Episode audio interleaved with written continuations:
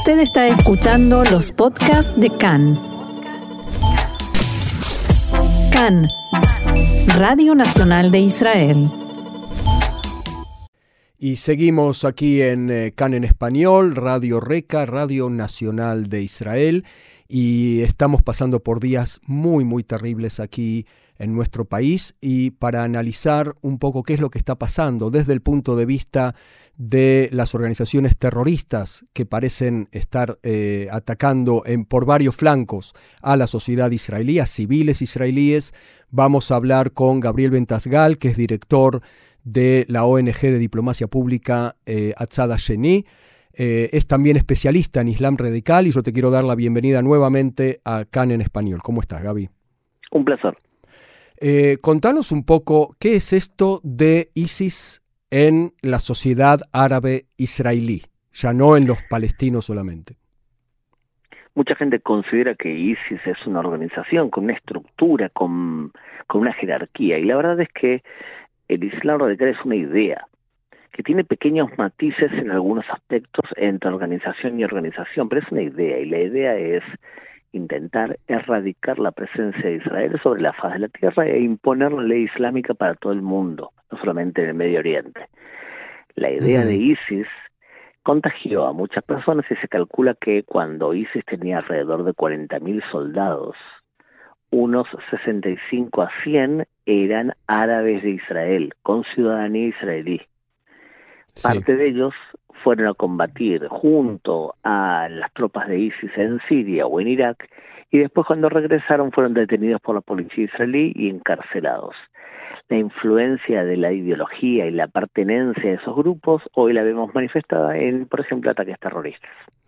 El atentado en Beersheba directamente eh, ISIS se lo adjudicó. Em, no sé, el atentado en Gedera, me parece que no pero eh, ¿hasta qué punto eh, eh, quiere decir que hubo una organicidad en ese atentado de Beersheba? ¿Alguien le dio la orden o la instrucción a esta persona del sector beduino israelí en el sur o también fue una iniciativa propia? Mira, hace unos años, cuando estaba ya por perder la guerra ISIS, un teólogo militar llamado Psuri de apellido, escribió un libro que explica cómo él espera que sea la llegada global. Y él decía lo siguiente, querido terrorista, tú tienes que ahora adoctrinarte solito frente a tu computadora, recibir material y estudiar de tu computadora.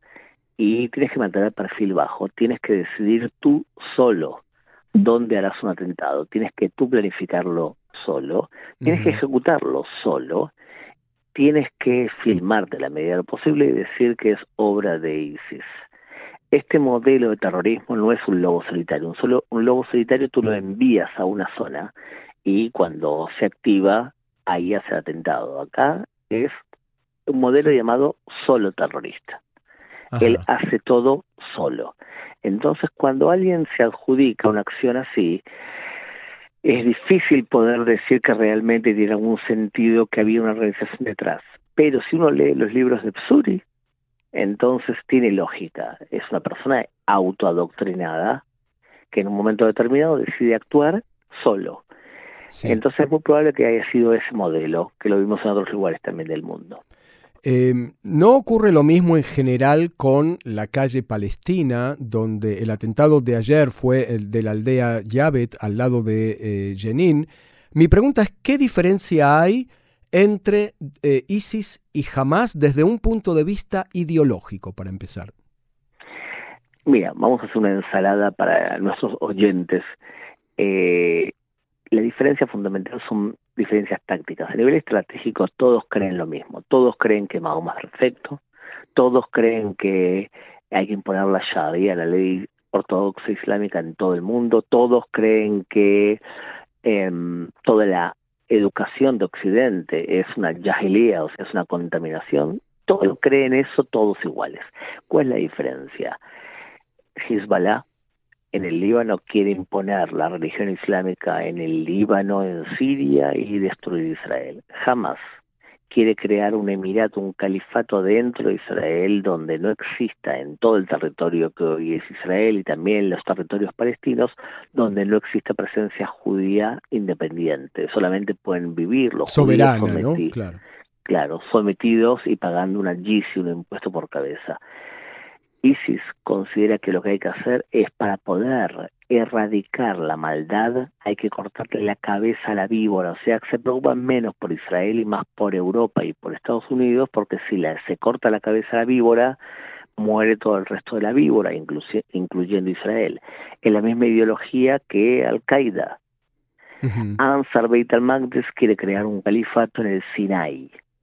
Entonces las diferencias muchas veces son tácticas regionales. El concepto general es muy parecido en todos los grupos radicales islámicos. Eh, pero habría en el, en el ISIS, vamos a decir, la sucursal eh, palestina de ISIS o árabe israelí de ISIS, un componente nacionalista, ¿no? Sí, exactamente, pero realmente es muy endeble lo que eh, podemos decir sobre ISIS Palestina. Sí puede llegar a ser que veamos algo fuerte de ISIS en la franja de Gaza como alternativa al Hamas. Vemos algo fuerte de ISIS en el Sinai, que se llama Ansar Beit al-Maqdes la verdad es que ISIS dentro de Israel también no es fuerte, no es una organización, es el resto de aquellos soldados que fueron a combatir a Siria o que se contagiaron de la ideología de aquellos que fueron. Eh, no hay que pensar como que es algo orgánico y es una organización que tiene sucursales, jefes e ideología estructurada. Es nuevamente más que nada una idea. Lo que hemos visto también es que el, primer blanco, ¿no? en este, en este círculos concéntricos que son los blancos de ISIS, los primeros que figuran no son los judíos precisamente, sino los musulmanes que no cumplen como ellos, luego los cristianos y luego los judíos. La pregunta es, en un Melfajem, después del atentado en Gedera, expresaron muchísimo, muchísimo temor y mucha oposición a la idea de ISIS. Eh, temor tanto a ISIS como a las represalias quizás de, del Estado de Israel o del ejército. Em, y la pregunta es, eh, ¿cuál es eh, la posibilidad de ISIS de tener un asidero en la sociedad árabe israelí realmente? Yo creo que no hay que dejarse convencer con facilidad sobre lo que los noticieros informaron del arrepentimiento de los radicales islámicos en Umm porque desde hace años se conoce al movimiento islámico de Israel dentro de Umm el-Fajem. Cuando mm. tú ves lo que ha hecho y el daño que ha hecho el jeque Raed Salah, eh, que vivía en Umm el-Fajem, vemos que es una zona problemática, Umm el-Fajem, donde hay realmente radicales islámicos. El problema en la parte de Israel es que esencialmente la ideología radical islámica está dentro del gobierno como forma del gobierno y por más que hayan declarado su repudio hacia los atentados, hay existe cierta sensación entre radicales islámicos de que bueno ahora se puede actuar ah, porque incluso formamos porque incluso formamos parte del gobierno entonces, yo creo que esta hora de atentados que está ocurriendo ahora también debe ser entendida como una sensación de lo que en hebreo decimos efshar. Se puede. Se puede, efshar. Entonces, probemos si se puede. Y estamos probando los límites del gobierno actual.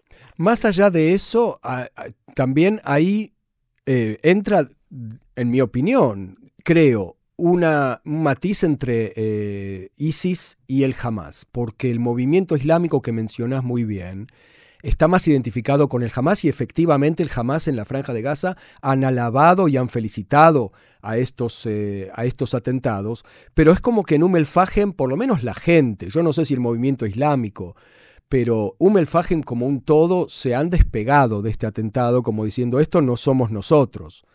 Eh, quizás por temor, pero también quizás porque no quieren ISIS, quieren quizás jamás. Sí, pero otra vez la diferencia es muy puntual, muy circunstancial y yo creo también un poquito irrelevante, porque el hecho que alguien quiera asesinar a todos los judíos y lanzarlos al mar, como quiere jamás, y el hecho que tú quieras exactamente lo mismo, pero además asesinar a todos los cristianos eh, y erradicar a Occidente dentro de la vida de tu sociedad, ¿cuál es la diferencia? Los dos quieren lanzar a los judíos al mar. Entonces, eh, hay una diferencia que a los judíos en Israel eh, les afecta mínimamente. Por eso el, hecho que tú levantes la bandera verde de Hamas o levantes la bandera negra de ISIS es una diferencia pequeñita que los medios de comunicación y digamos nosotros, bueno, pero no es lo mismo, eh, claro, no es lo mismo, no es lo mismo jamás que ISIS.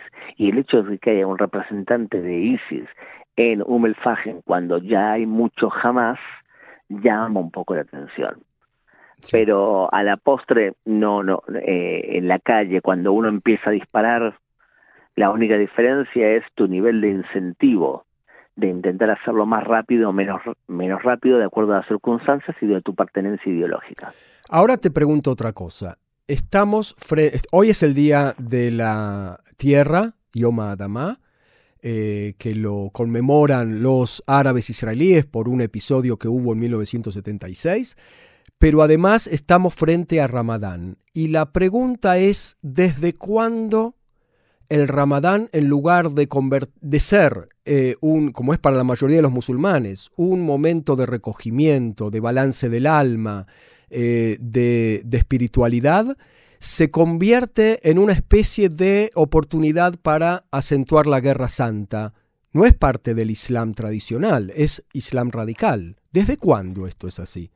Y desde el mismo momento que el Islam radical toma control sobre varias agendas del Medio Oriente. Y si quieres una fecha específica, cuando comienza la guerra de Yom Kippur en el 73, empieza justamente el Ramadán. Y suponíamos en Israel que nadie iba a atacar a Israel durante el sagrado Ramadán, y sin embargo Egipto lo hizo. En la misma época, durante los años 70, es cuando el Islam radical se impone en varios lugares y lo vemos con dos hechos fundamentales, la llegada al poder en Irán de los ayatolas y la expulsión de Rusia de Afganistán. Eso convenció a los radicales islámicos que se podía, que Efshar, nuevamente la misma palabra, imponerlo en la religión y no solamente hacer dagua, o sea, no solamente hacer acción social y llenar cabezas, sino también tomar un arma e imponerlo por la fuerza. Ten en cuenta que todo movimiento islámico empieza haciendo capacitación y propaganda dagua cuando se convencen de que es posible, pasan a la fuerza física. Y eso en el Medio Oriente ocurrió en los 70. Ahí tenés la correlación de fechas. Y entonces estamos en una ola que tiene que ver con Ramadán y que se va a terminar con Ramadán o estamos ante otra cosa? El Ramadán es el fósforo que acelera el encendido del fuego. No tiene que ver con el ramadán en sí, tiene que ver con la aspiración de un mundo mejor futuro, donde incluso si tú sacrificas tu vida, entonces llegarás al cielo, llegarás, recibirás vírgenes como premio y tu familia se sentará a la mesa de Mahoma, 50 personas de ellas. O sea, tiene que ver con una visión escatológica del mundo. Imagínate lo siguiente, Marcelo. Si tú estás totalmente convencido, lo que te voy a explicar ahora, si tú te sacrificas tu vida matando judíos en, en nombre del Islam y recibes 74 vírgenes, eh, y algunos dicen, perdón, cada virgen tiene también vírgenes a su servicio, y algunos dicen, sí, pero también las vírgenes tienen también vírgenes a su servicio, entonces llegamos hacia alrededor de 18 mil y algo de vírgenes que recibe cada mártir, y estas mujeres estarán siempre maquilladas, tendrán un pecho casi como si fuese un espejo, y además eh, correrán en el paraíso ríos de miel y de vino para que tú puedas tomar, que son el vino, por ejemplo, está prohibido, si te ofrecen eso y estás convencido que eso es real después de tu muerte, y frente a eso te dicen que si tú no haces algo para formar parte de la jihad, entonces vas a caer de un precipicio durante 70 años y caerás en un río de estiércol y de basura, o sea que el golpe va a ser terrible y tú estás convencido que eso también te va a ocurrir y bueno, se entiende porque alguien puede hacer el solo terrorismo. Y entonces, por último, ¿no tiene que ver estos atentados con la situación socioeconómica de los árabes en Israel o en los territorios palestinos? Esa es la explicación que te va a dar un analista en muchos medios de comunicación de Occidente el drama socioeconómico de los palestinos provoca el surgimiento de extremistas. O la discriminación, o, la el reclamo de justicia social. Eh, tal cual. Entonces, ese es el, justifico, el justificativo de alguien que en general nunca leyó nada de radicalismo islámico. Muchos de los líderes radicales islámicos son personas ricas. O sea que las condiciones socioeconómicas puede acelerar, por ejemplo, el surgimiento de esa persona que va a disparar mañana. Y muchas veces eh, eh, eh, no solamente es eso, es por ejemplo se peleó con la novia, en su familia no lo quieren, y esa la forma de recibir reconocimiento de la calle palestina es mató a alguien, ponen una plaza en honor de mi nombre y a mi familia le pagan sueldos eternamente por haber sido un mártir. Ahí puede ser, o sea, yo tomaría con más importancia, con mayor importancia, el honor que las condiciones socioeconómicas que crearon el surgimiento de ese que hoy en día se festeja o se empieza a festejar Ramadán o el Día de la Tierra y ve esto una oportunidad de volver a manifestar lo que ideológicamente piensa. Muy bien. Eh, muy claro. Gabriel Ventasgal, director de Atzada Sheni, la ONG más importante en idioma español que eh, hace diplomacia pública sobre Israel. Yo te agradezco una vez más tu paso por CAN en español. Un abrazo, Marcelo. Shalom, shalom.